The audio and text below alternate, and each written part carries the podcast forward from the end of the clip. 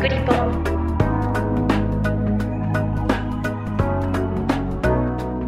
この番組はすべての都道府県や海外約50都市に取材拠点があり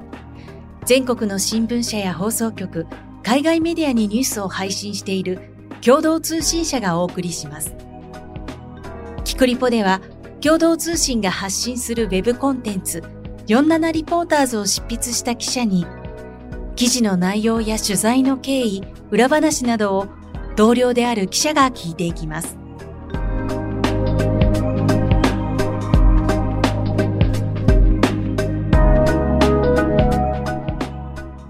今日のナビゲーターは社会部の金子です。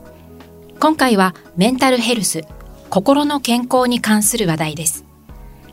メンタルヘルスの不調に苦しんできた27歳の男性が全国各地で自身の経験を伝える活動をしています。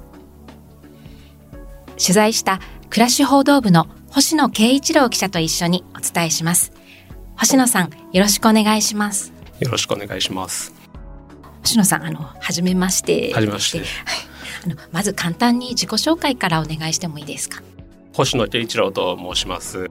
2005年に大学を出てからインドネシアの新聞社で3年間働いた後えー、2009年に共同通信社に入って甲府福岡あと那覇と東京の外信部あと海外のマニラ支局で、えー、働いておりました。で今年の春から、えー、暮らし報道部で取材をしております。はい。あたくさんのご経験があられるということなんですけれどもあの今回のメンタルヘルスに関するテーマっていうのはなぜ取材しようと思われたんですか？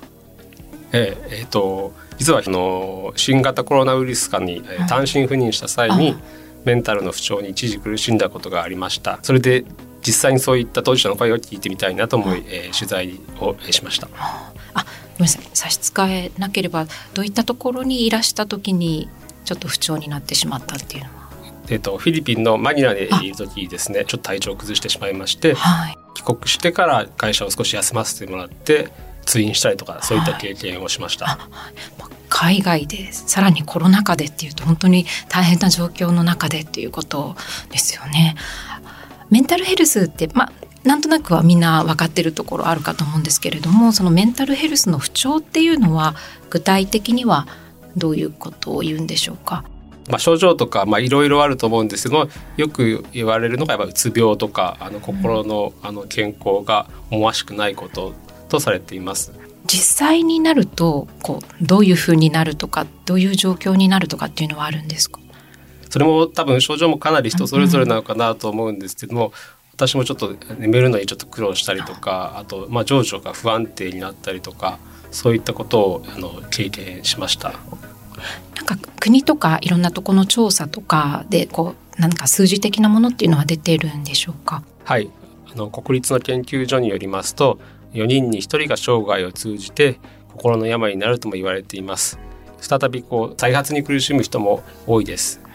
あの厚労省によると、えー、2022年に精神疾患で通院した人は586万人です、えー、25歳未満が79万人、えー、25歳から34歳が54万人で若者や働き盛りの人も目立ちます。労働者の82.2%が強い不安やストレスを感じるという回答もあります。あのこういったストレスがあのメンタルの不調につながっていると考えられると思います。ですね。とそういった中で今回あの取材をされた主人公の男性なんですけれども、えっと、どういった方になりますか？えっと、男性は原拓さんと、えー、言いまして、はい、あのえー、学生時代からバスケットボールに一生懸命取り組んできた方で大阪府代表のキャプテンを務めたりして活躍されて大変スポーツマンの第一印象もそういったような感じの、えー、男性です。なかなかこうスポーツと不調あ、まあ、まあスポーツでの不調っていうのはありますけれどもこうメンタルの不調っていうのをこう結びつかないところも、まあ、なんか強いイメージあのスポーツされてる方あるんですけれども、はい、こうなんでメンタル不調になられたんでしょうか？はい、原さんの場合はあの慶応大学時代に就職活動をしていた際に部活動での人間関係とかあの将来の不安から眠れなくなったりしてあの自殺未遂をしてしまいました。その後うつ病と診断されて精神科に入院しあの就職は、えー、無事あ就職はされたんですけれども、コロナ禍で仕事の環境がまた変わる中で再発してしまい、えー、休職をすることになってしまったというふうに聞いてます。うん、やっぱりすごく活躍されてた方ですとなかなかこう周囲に相談したりとかどうしたらいいかっていうのもちょっと難しかったりしたんでしょうかね。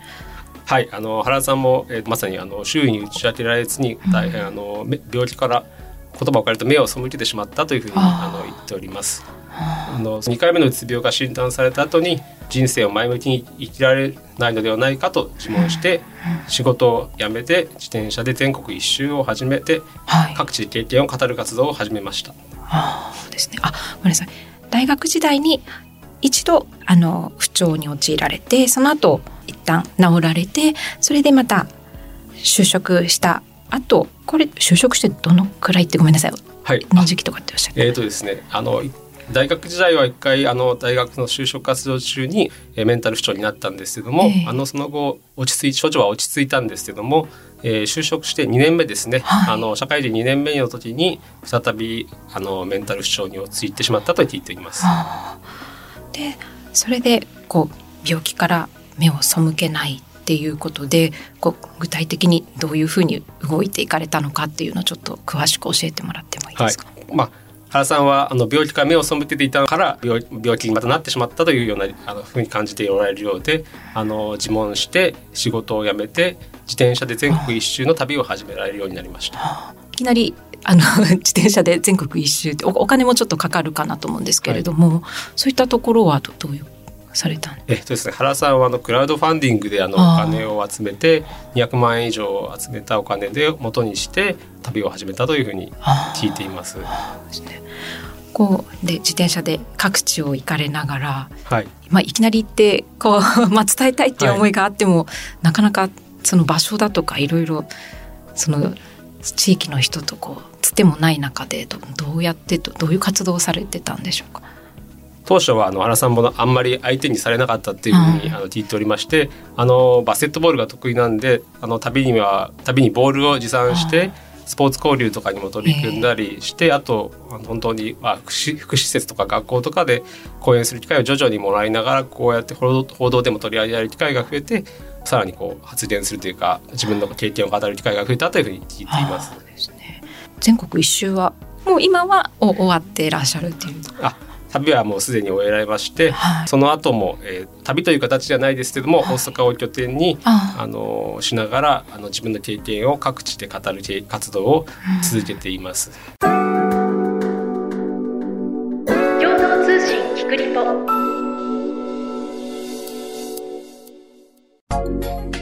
この原さんが講演の中だったりで訴えられていること、まあ、一番伝えられたいことっていうのはどんなふうなことをおっしゃってるんですか？原さんはあの、えーと、社会人時代に休職している時に同じような不調を経験した人にあの友人にですね悩みを聞いてもらうことで復唱するきっかけになったと言っています。そうした経験からあの誰もが病気に心の病気になりうると、そして何回でもやり合わせると。そういうふうに訴えています。もう一つ言ってるのが辛い時は本当に辛い時は誰かに助けを求めてほしいとあの原さんも一人で抱え込んでしまったという経験があるのでそれも強く、えー、訴えています。うん。ね、こう全国でお話しされる中でその反響っていうかお話ししたあの相手の方のなんか反響とかはどどういうふうに受け止めてらっしゃるんですかね？なんか原さんもやっぱりこう直接話されてあの、うん、まあ同世代とかちょっと若い中高生とか大学生から反応があってやっぱ心が楽になったとか話せてよかったっていうような言葉をあの聞くと大変励みになったっていうふうに言って、うん、あの原さん自身の活動の何ですか、えー、活力の源になっているようです。そうですね。原さんご自身もこう初めスタートされた頃と今とだとこう変わられたことっていうのはあるんでしょうかね。まあ芯は同じかもしれないですけれど大変あの自信を持ってあの、うん、私が声を聞いた限りでは大変自信を持って、はい、あの中高生にあの語りかけている様子が印象に残りました。うんですね、お話の中ではじゃあご自身の経験だったりそれまでこう各地でいろいろお話しされてきたことだったりとかをお話しされてるっていう感じ？あそうですね。講演の中ではあの私が9月にあの一緒に、えー、聞きに行った講演では高校生向けにあの自分の、えー、日本一周の旅とか、うん、またうつと診断された学生時代の当時の思いとかですねそれを振り返って経験を語っているという感じの講演でした。うん、ですね。星野さんご自身は取材されてみて、どういうふうに感じられたとかっていうのはありますか、はい、今回あのメンタル不調を経験してあのメンタル不調の当事者としてまた当事者の思いを取材させてもらったんですけども、うん、最近あの意外な人たちから、うん、あの実は私もとか私の家族はとかそういうふうに話しかけられることがいくつかありました。これまであまり、まあ、正直こういった不調を苦しむ人っていうのはあんまり目を向けてこなかったっていうか自覚はあるんですけども、うん、あのいかに本当に周囲に多いんだなっていうのを、うん、あの取材をして強く感じました。はい。うん、ですね、まあ、私も同じとはまたち違うのか同じなのかあれなんですけどなんかあの産後うつみたいな感じには、なってるねって、まあ、周りに言われたことがあって、はい、まあ、その自分としてはそのつもりはなかったんですけれどもなんかそれで、まあ、自分でも気づかないうちになってらっしゃる方っていうのもいらっしゃるかもしれないですし、まあ、なかなかみんな周りにオープンにするわけじゃないから、すぐ近くにいても気づかないっていうこともありますよね。ですね。ですね。あとまだでもこの原さんのおっしゃってるようにまあ言いにくいんだけど別にこうだ誰でもなるしまたそこから何回でもやり直せるっていうことで星野さんご自身はなんかもし差し支えなければ、こうどどうやって復調っていうか回復っていうかされたとかっていうのは？えっと、私が体調崩した時は私は比較的いろんな人にあの話を共有させてもらって家族をはじめあの職場のあの先輩とか友人とかに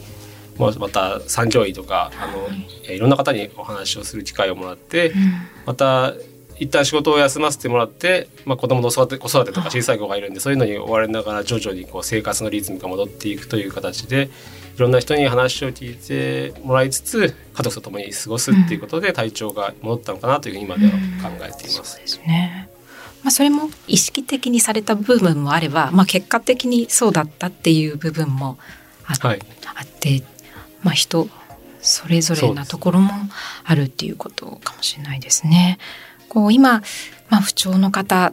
多分多い少なくないとは思うんですけれども、まあ、そういう人に、まあ、ご自身の経験だとかこう、はい、取材踏まえてこうなんか今ちょっと言いたいこととかっていうのがもしあれば、はい、はい、お願いします。とまあ、原さんの声も私も聞かせてもらって本当に原さんが言うようにこう一人で抱え込まないっていうのは大事だなとあの思います。私がこう、まあ、会社の先輩とかに、まあ、相談してあのよく言われたのはこう、まあ、仕事はほどほどにってまああんまりあの仕事一生懸命やってる人の前では言いづらいかもしれないんですけども、うん、仕事はまあ誰かが変われるからと、まあ、の自分でしかできないなんて思わないでいいよっていうことは、まあ、会社の先輩とかに言ってもらいました。あのまあ、そういったあの仕事がもし原因だとしたらこう、うん、そういったようなあの心構えっていうのも大事なのかなというふうに考えています。うん、ですね。まあ、まず一人で抱え込まないっていうの大事ですよね、はい、まあ話せるようになるまではちょっと時間かかるかもしれないですけれども、はい、まあ気持ちの面では抱え込まずにっていうところですよね。はい、そうですね。はい。ありがとうございます。と残念ながらそろそろお時間です。キクリポへのリクエストや感想は番組の概要欄にあるフォームからお寄せいただくか、ハッシュタグキクリポをつけてぜひポストしてください。キクリポ公式インスタグラムでは更新情報をお届けしています。こちらのフォローや書き込みもお待ちしています。ポッドキャストをお聞きいただく Apple Podcast、Spotify、Google Podcast、Amazon Music など各種アプリでの番組のフォローもぜひお願いします。フォローいただくことで番組の更新情報が受け取れるほか、ポッドキャストランキングに反映されますので、制作する私たちの大きな励みになります。各種アプリで星の評価や Apple Podcast では番組のレビューも書けますので、評価やレビューをいただけたら嬉しいです。長くなってしまいましたが、今回はメンタルヘルスに関する話題、不調に苦しんできた若者が全国各地で自身の経験を伝える活動をしているという話題について、暮らし報道部の星野記者に話を聞きました。星野さん、ありがとうございました。ありがとうございました。